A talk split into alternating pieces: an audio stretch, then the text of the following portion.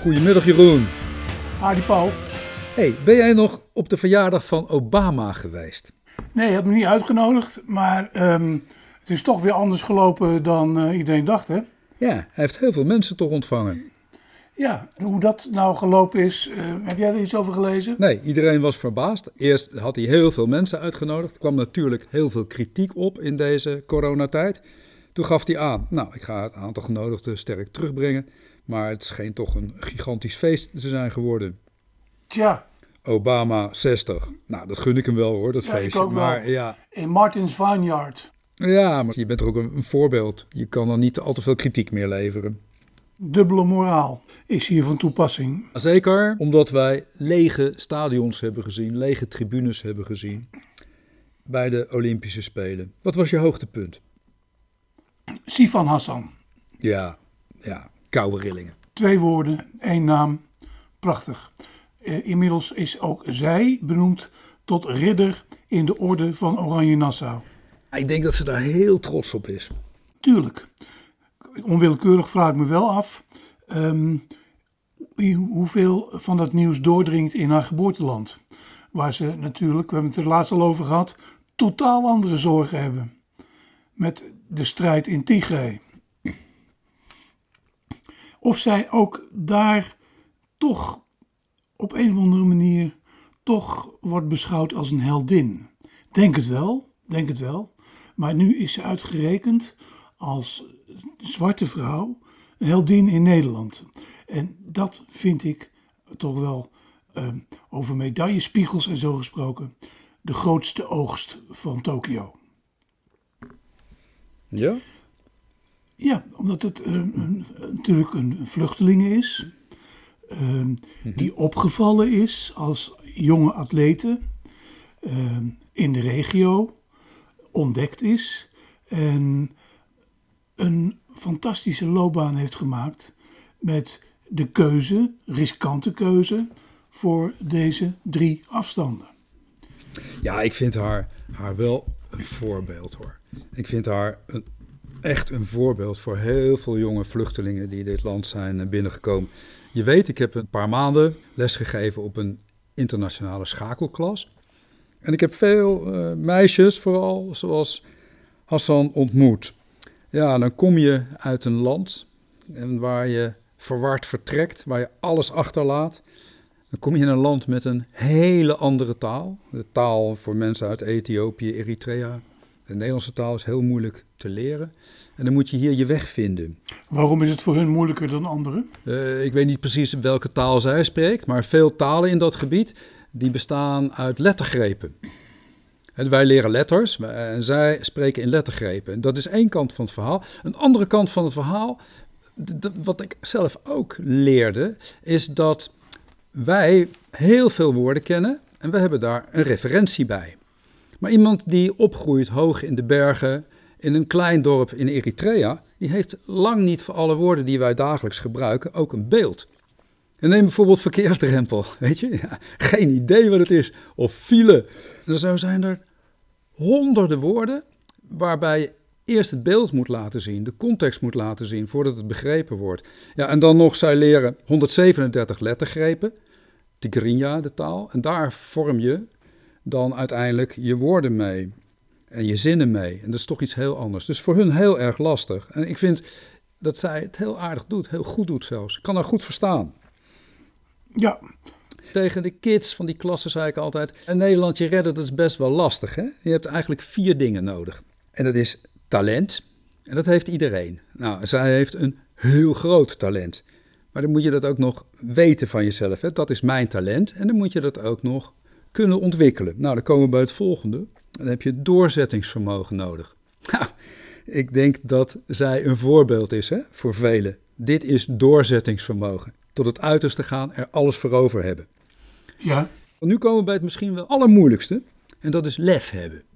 Je moet anders durven zijn. Je moet nieuwe wegen durven in te slaan. Ja. Maar je moet ook, bijvoorbeeld, dat heeft zij dan gedaan. De mensen die haar opgenomen hebben, die voor haar gezorgd hebben, die heeft ze ook weer verlaten. Ze is haar eigen weg gegaan. Ze is doorgegaan. En daar heb je heel veel lef voor nodig. En het laatste, ja, een beetje geluk. Ik denk dat ze ook een beetje geluk heeft gehad af en toe. En zo zie ik haar als een ongelooflijk voorbeeld voor vele nieuwkomers en vooral voor kinderen in Nederland. Ze is blijkbaar met een enorme drang en uh, uh, wilskracht en overtuiging in Nederland beland. Uh, want anders um, ontpop je je, behalve als vluchteling die zich lastig integreert, ook niet nog eens tot een dergelijke Olympische kampioene. Um, ik zeg niks verkeerds als ik er on-Nederlands noem. On-Nederlands.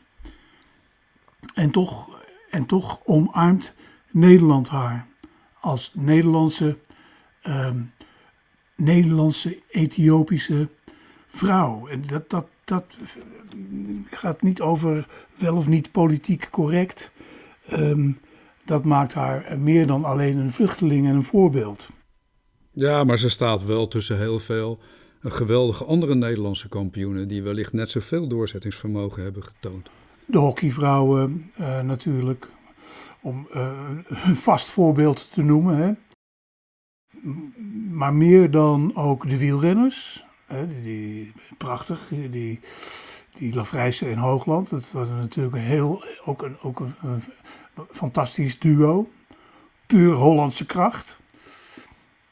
Maar Sifan Hassan, over lettergrepen gesproken, het waren de drie die ze gebruikte eh, of ter uiting van haar gevoelens over uh, die ridderorde. Fantastisch. Dat was natuurlijk ook zo. En ik ben benieuwd hoe dit o, voorbeeldfunctie en ook ook belangrijk voor eh, de diversiteit hoe dit nou doorgaat. Uh, of dit van kort, korte, kortstondige aard is. Um, um, hoe dit voorbeeld wordt gevolgd. Uh, hoeveel jonge kinderen hierdoor ook worden gestimuleerd. Dat ben ik benieuwd naar en vind het in ieder geval heel belangrijk. Ja, ik vind wel iets wat mij ontzettend opvalt hoor, bij haar dat er blijkbaar in Nederland een ongelofelijke behoefte is om haar persoonlijke geschiedenis en achtergronden te kennen. En elk artikel wat je leest, daar kun je lezen, ja, ze willen niet over praten. Zoals vanochtend nog Peter Winnen, die ik hoog heb, oud wielrenner. Mm die, die zei ook, uh, ja nee, dat, dat, dat kunnen we niet weten, dat weten we nog niet. Maar wat zou het ons interesseren? Het is een sportvrouw met geweldige prestaties. En wat dat betreft was ik, ja, als je dat, dat, die lijn even doortrekt, soms heel onaangenaam getroffen, maar het ligt misschien aan mij, dat er zoveel vaders en moeders over hun kinderen kwamen praten. Met, ja, voorzichtig, hè, niet beledigend willen zijn, heb ik dan toch wel grote moeite gehad met de moeder van Anouk Vetter. Die zag ik donderdagavond op, uh, bij de NOS in uh, bij het napraten. En Anouk Vetter heeft een moeilijke periode gehad, blijkbaar. Nu fantastisch gedaan, zilver op de meerkamp. Dat is, dat is echt een topprestatie. En die werd daar in het programma neergezet als een soort patiënt. En dan ook de journalist die maar bleef doorvragen. Ja, dat vind ik wel typisch Nederlands. En dan vind ik het zo, zo geweldig dat, dat Sivan Hassan zegt... ja, daar praat ik niet over, klaar. Ja, nou ja, ik vind het... Dat begrijp ik. Eh, maar het is wel onderdeel van haar verhaal. En haar, en haar gedrevenheid, ongetwijfeld. Ja, ik weet het niet. Dat zeg jij. Anders dan... ik denk gewoon, ze wil gewoon hardlopen, klaar. Ja, dat, dat komt vaker voor in, in, in, onder atleten uit die uh, streken. Hè? hey, die, die blessure, hè? Toen, toen zij die 5000 meter had gelopen, liep ze de trap op, greep naar de been, keek uit, greep nog een keer aan haar, naar haar been en... Uh, ik zei meteen, zij heeft uh, een, een, spierblessure. Hmm. En blijkbaar had niemand het gezien, of ik heb het niet teruggezien. Maar kijk de beelden maar eens terug. Na de 5000 meter verlaat ze onmiddellijk de baan, staat op de trap, staat daar stil en grijpt naar haar spier. Ja. Precies de, de, plek waar ze last van had. Het was te zien geweest. En dan ook nog eens doorlopen. Ja, fantastisch. Maar we hadden veel mooie kampioenen. Heel veel. Ja. Heel veel. Het was een mooie, mooie Olympische Spelen. Ja, na dat sombere begin is uh, Team Nederland nog, nog hoger geëindigd dan we konden bedenken. En uh, ja, ook ook daarvan vraag ik me af ehm, of het een voorbeeldfunctie heeft. En voor de, rest, voor de rest keren we nu weer terug naar normaal. Nou ja, normaal. Griekenland staat in brand. Gisteren kregen we eh, de samenvatting te zien van een rapport wat straks nog verschijnen gaat. Wat een bundeling van wetenschappelijke inzichten inhoudt over de klimaatverandering. Nou, dat viel niet mee. Een, Hittegolven, lang aanhoudende droogtes, orkanen, heftige neerslag. En we hebben het allemaal samen gedaan. de menselijke invloed is unequivocal, ondubbelzinnig, staat in het rapport. Ja. Wat, wat me zo verbaast, en wij zijn nog aan de generatie van de Club van Rome, eh, 1970. is Anti-plastic tassen. Toen wel- moet je kijken wat er toen werd weggegooid. Een paar zakjes, moet je nou eens kijken. Ja, ja. Maar dat werd destijds ook in twijfel getrokken. Hè? Eh, Ja, nog steeds hoor. het is ehm, ehm, treurig dat er om de zoveel tijd toch weer zo'n eh, rapport moet komen. Eh, het, het- het is- in wezen staat er niet zoveel nieuws in, toch? Nee, het wordt al, al jaren voorspeld. En steeds wordt er gezegd het wordt urgenter, urgenter, urgenter, urgenter. Maar ja, het grote probleem is, Jeroen, wat doen we eraan? En we zien de afgelopen jaren dat elke oplossing uiteindelijk groter wordt dan het probleem zelf. Als probleem. Het is in ieder geval niet te ontkennen.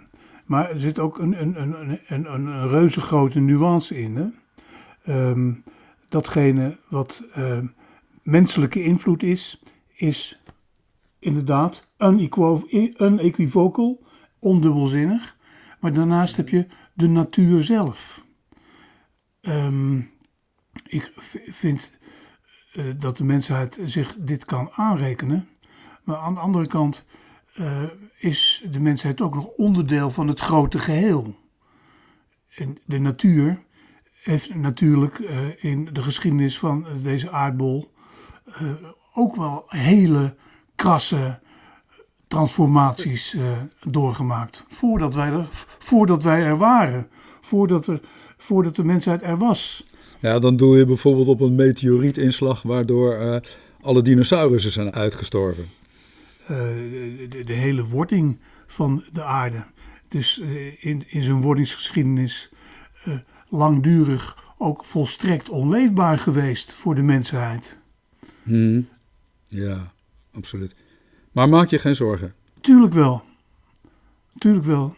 Wat, wat zouden we moeten doen, Jeroen? Wat, wat, wat staat jou voor ogen als je het dus een één zinnetje zou noemen? Ik zat vandaag gewoon weer een heel stuk in de auto. Uit Utrecht naar Zeeland, waar ik nu zit te praten. En je gaf verkwistend gas. Dat zou, ik, dat, dat zou ik dus eigenlijk minder moeten doen. Ja. En ehm, ik heb wat er eh, gek genoeg bij deze openbaring van dat rapport eh, niet eh, wordt gezegd, of misschien staat het wel in, de, in, in die vuistdikke eh, rapportage, is het vergelijk met vorig jaar.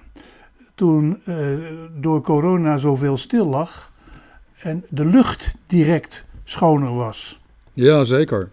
Nou, als corona, als, als, als corona niet iets heeft aangetoond wat betreft die ondubbelzinnige invloed van de mens, is het, is het dat wel.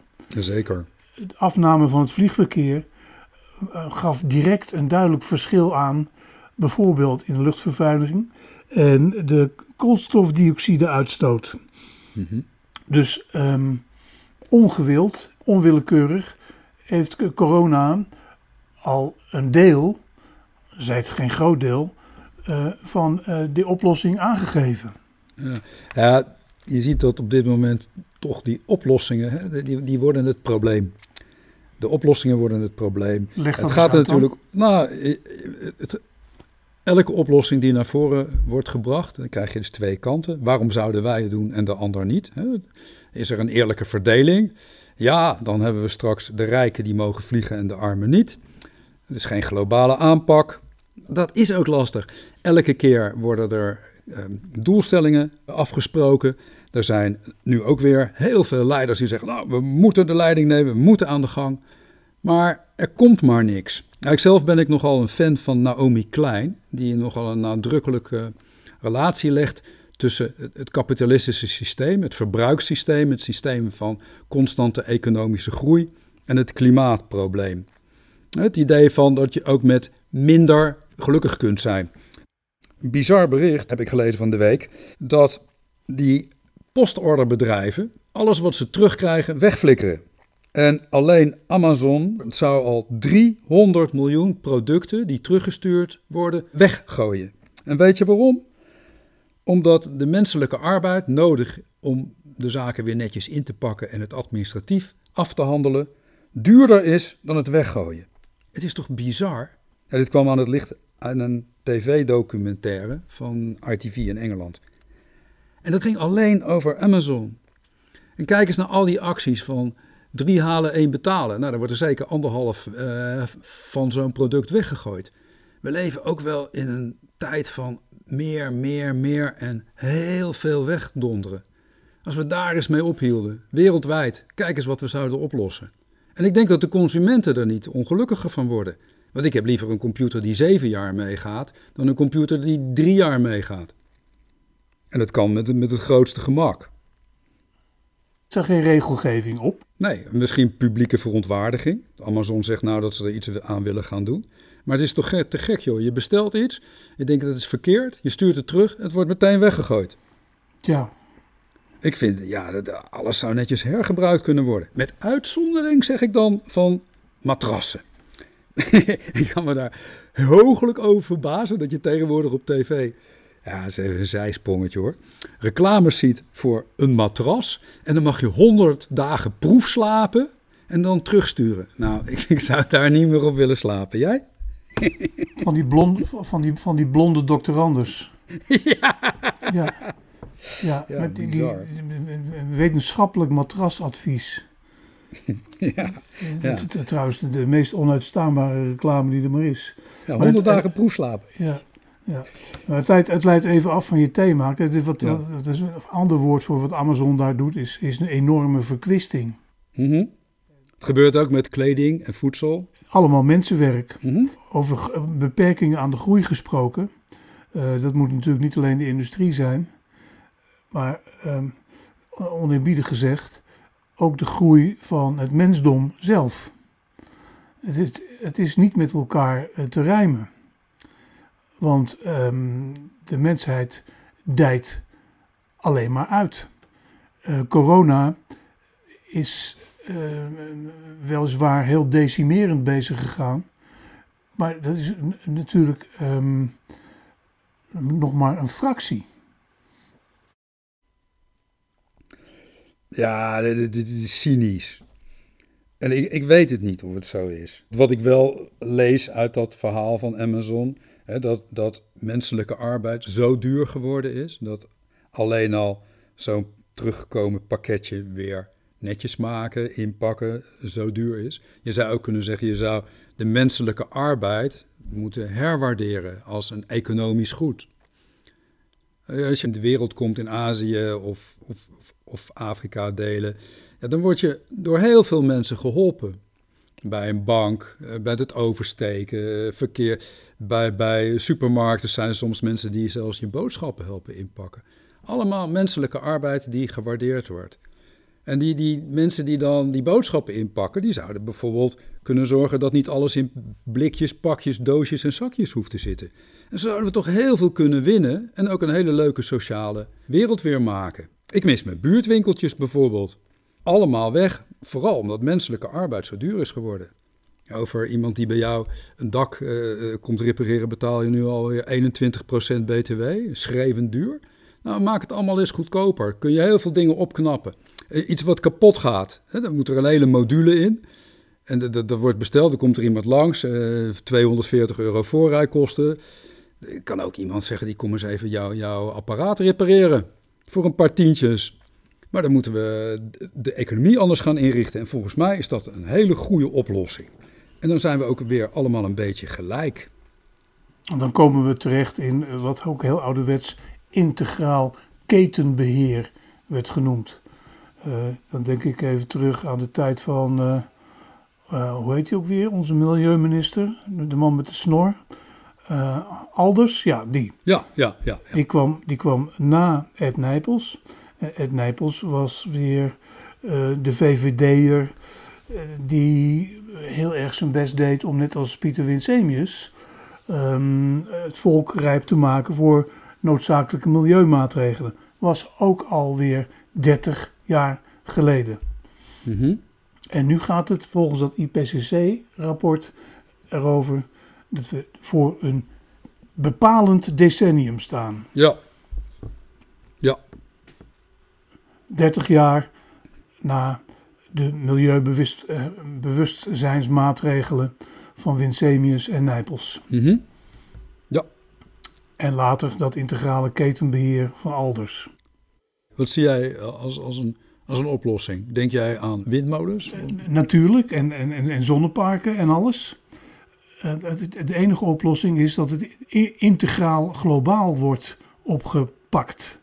En dat is het grote probleem. Los van de eh, groei van eh, de hoeveelheid mensen in de wereld, ehm, zal er overeenstemming moeten komen over ehm, belangrijke, eh, direct in te voeren maatregelen. En daar geloof ik nog niet zo in, in de, in de globale solidariteit. Dat is een belangrijk woord in dit alles.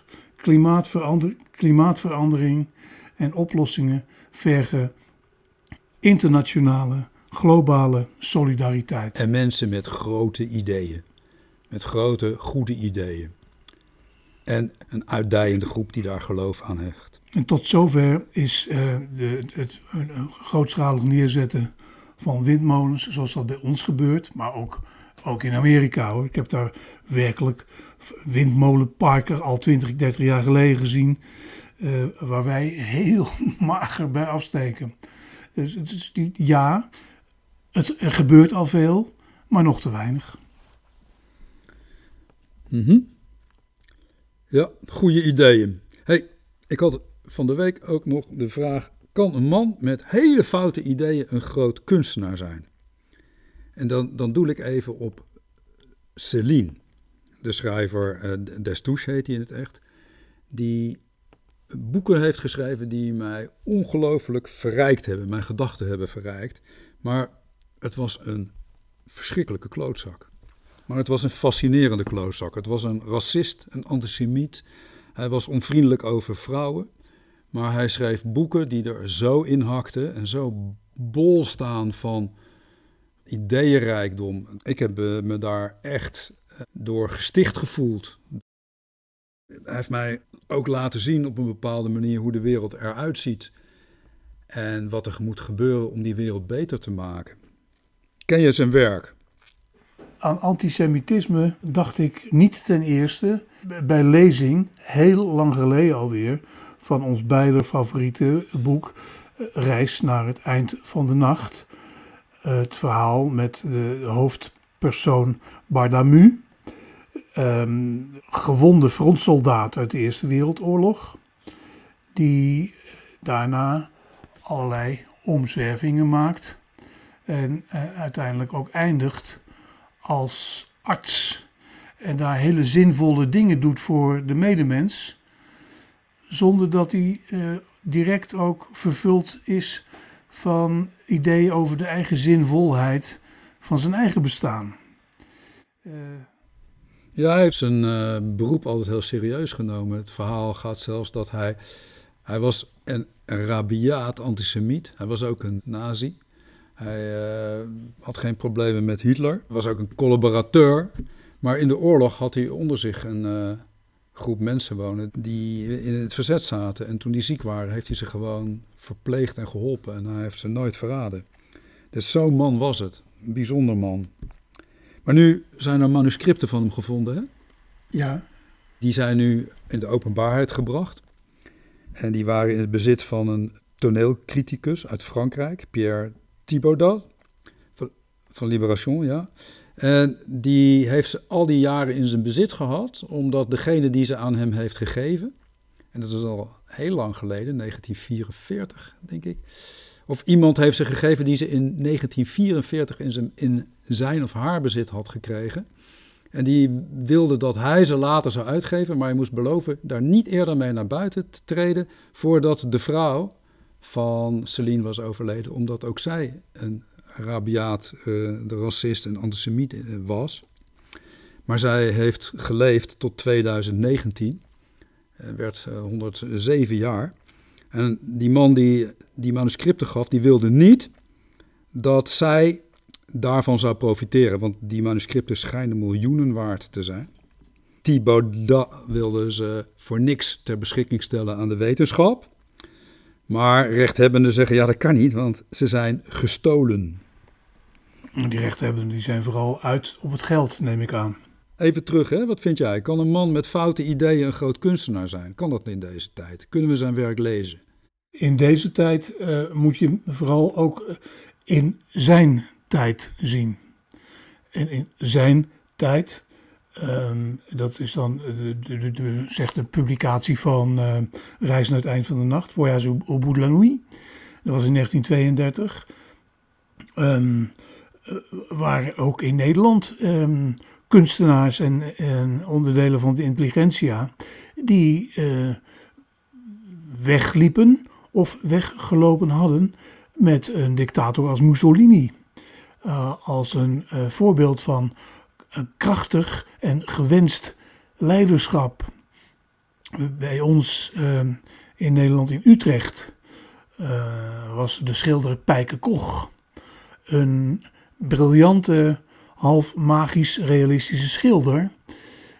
die zichzelf ook portretteerde met een zwarte doek om zijn hoofd een duidelijk teken van sympathie voor het fascisme, die uh, dat geloof ook beleed, er later op terugkwam, maar die wat mij betreft in zijn schilderwerk beslist helemaal, helemaal los daarvan stond.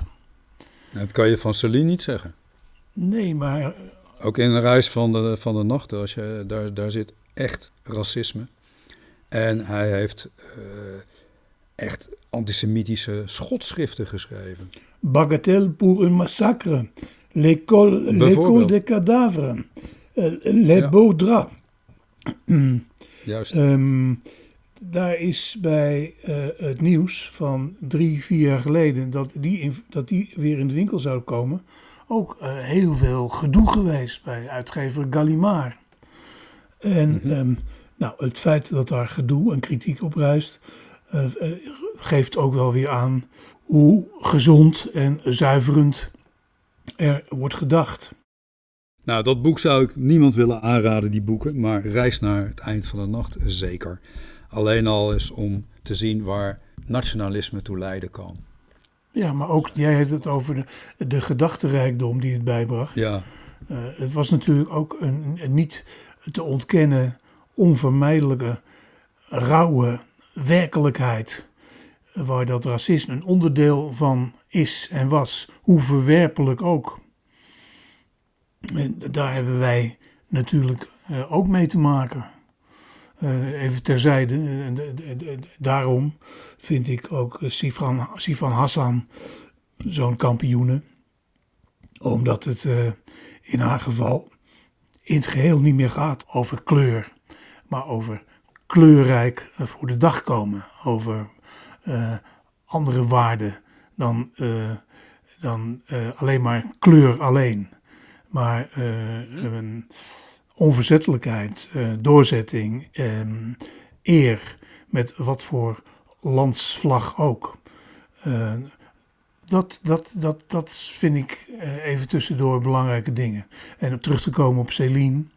Um, in moderner dagen hebben wij natuurlijk ook meegemaakt dat Willem Frederik Hermans en Gerard Reven um, op hun manier toch hele krasse dingen hebben gezegd. Ja, Hermans die een groot bewonderaar was van Celine. Ja, dat is wel grappig. Ik uh, keek het boek dus even in. Ik zal een klein passage laten horen. Ja. ja? Kan dat? We denken nu vaak aan elites en dergelijke. Daar dacht hij ook altijd aan. En hij beschrijft dan dat ze op weg zijn naar de slagvelden in Vlaanderen in de Eerste Wereldoorlog. En hij beschrijft zijn commandanten en ziet zichzelf daaronder in een ruim zitten. Wij zitten beneden in het ruim, hijgend, stinkend, zwetend uit onze ballen. Zo is het en niet anders. En bovenop het dek, in de koelte, daar zitten de bazen. En die maken zich nergens druk om, met op hun knieën mooie, rozige vrouwen vol parfum. Ze laten ons naar boven komen op het dek. Dan zetten ze hun hoge hoeden op en geven ons een grote bek. Zo ongeveer in de stijl van: Stelletje rotzakken, het is oorlog. We zullen ze enteren, de smeerlappen, die op vaderland nummer 2 zitten. En we zullen ze de hersens inslaan. Vooruit. Alles wat we daarvoor nodig hebben is aan boord. Brullen jullie nu eerst eens flink leven vaderland nummer 1. Allemaal tegelijk. Zodat het davert en ze jullie van verre hoorden. En wie het hardste schreeuwt, die krijgt een beloning. Ik vind dat soort passages fantastisch. Ergens anders schrijft hij ook dat de democratie alleen is uitgevonden zodat de machthebbers gratis over soldaten kunnen beschikken. Die zich uh, ja, in de tijd de dienstplicht al uh, zingend in de oorlog begeven. En zo was het ook. Mm. Goed, Celine, reis naar het eind van de nacht. Waardevol boek en uh, waardeloze antisemiet. Ja, precies. Zullen we besluiten met een stukje misdaad? In het korte dan? Ja, uh, ik ben nogal um, ja, verward geraakt over een bericht dat Apple zich wil inspannen om kindermisbruik aan te gaan pakken. En dat ze dat doen door middel van wereldwijde observatie van wat er zich op hun iCloud bevindt, hè, wat er zich op hun service bevindt. En ze willen ook kijken of kinderen geen blote foto's versturen. En in het eerste geval, waarbij ze kinderpornografie aantreffen, willen ze de autoriteiten waarschuwen. En in het tweede geval de ouders. Ik vind dat lastig. Ik vind dat dit soort verschrikkingen absoluut moeten worden aangepakt. Maar ik vraag me af of een technologisch platform, een bedrijf, daarvoor de geëigende organisatie is. Dit is een taak van justitie. Het doet mij enigszins denken aan Facebook, dat zich op allerlei manieren bezondigt aan censuur. Uh, op, op die manier ook heeft bijgedragen aan de internationale wantrouwen in zaken nieuws en fake nieuws. Maar dit is iets anders. Uh, hier gaat het over een overduidelijk kwaad. Ja. Uh, over misbruik van kinderen. En de justitie is natuurlijk de eerste instantie om daarop toe te zien. Maar blijkbaar faalt dat of uh, is het onvoldoende. En dan zou ik nu zeggen dat het initiatief van Apple uh, niet dubieus is. Ik begrijp je verwardheid. Ik vind het wel dubieus. Ik vind het niet een taak van een bedrijf. Kijk, nu zeggen ja, we doen het goede. We bouwen iets in, in ons systeem waardoor we dat er precies uit kunnen halen. Maar waar ligt de grens? En wie bepaalt die grens? Ik vind het echt iets, iets voor justitie. Ik, ik vind dit heel moeilijk. Heeft justitie uh, naar jouw weten hier ook al op gereageerd? Nee, er zijn wel 5000 privacy experts die zeggen dit is, een, uh, dit is grensoverschrijdend. Onder andere die Edward Snowden, weet je wel, die klokkenluider die in, het, in der tijd bekend maakte dat de NSA. CIA. Ja, hij werkte bij de CIA. Uh, eh, de Amerikaanse geheime dienst ja. uh, spioneerde ook in, in bevriende landen. Uh, hij is een van de ondertekenaars. Ja. Die vinden dat te ver gaat. En het gekke is zelfs de eigenaar van Facebook zeggen dat dit een weg is die platforms niet zouden moeten opgaan. Ik weet niet, ga je niet op de stoel zitten van de, van de wetgever, van de opsporingsbevoegden? Het is gek, het is moeilijk. Nou, ik, begrijp je, ik begrijp je twijfel, je overweging. Ja, wel. Um, ik, ik, maar ik heb ook wel enige waardering voor de goede bedoelingen van Apple. Uh, het, het, is een, een, kwaad dat ze op die manier proberen te bestrijden. Die CEO's daar hebben uh, daar ongetwijfeld uh, hele nobele overwegingen over. Maar ik ben het met je eens. Ehm, het is ten eerste een, een taak van justitie. Maar die faalt blijkbaar. Of uh, heeft niet de middelen die zo'n technologiebedrijf als Apple blijkbaar wel heeft. Het beste zou het zijn als ze gewoon het overdragen aan justitie. Ja, ze willen dat ook doen. Hè? Ze willen het overdragen aan justitie. Maar ja, de justitie van de Verenigde Staten of van een ander democratisch land is een andere justitie dan de justitie in Wit-Rusland. Om maar eens een voorbeeld te noemen. Of in Iran. Waar ze weer hele andere problemen hebben dan kinderporno. Ja. Uh, ik zou zeggen, Grappenhaus, gauw Apple bellen. Zo hebben we vandaag toch wel weer heel wat problemen uh, opgelost, of niet? Nou, die illusie heb ik in het geheel niet. nee. Nou, we hebben er in ieder geval Als over we nagedacht. een beetje kunnen, kunnen bijdragen aan klimaatverandering op allerlei terrein, is dat al heel wat. Goed zo. Jeroen, tot, tot volgende week. Bedankt. Hoi. Oké.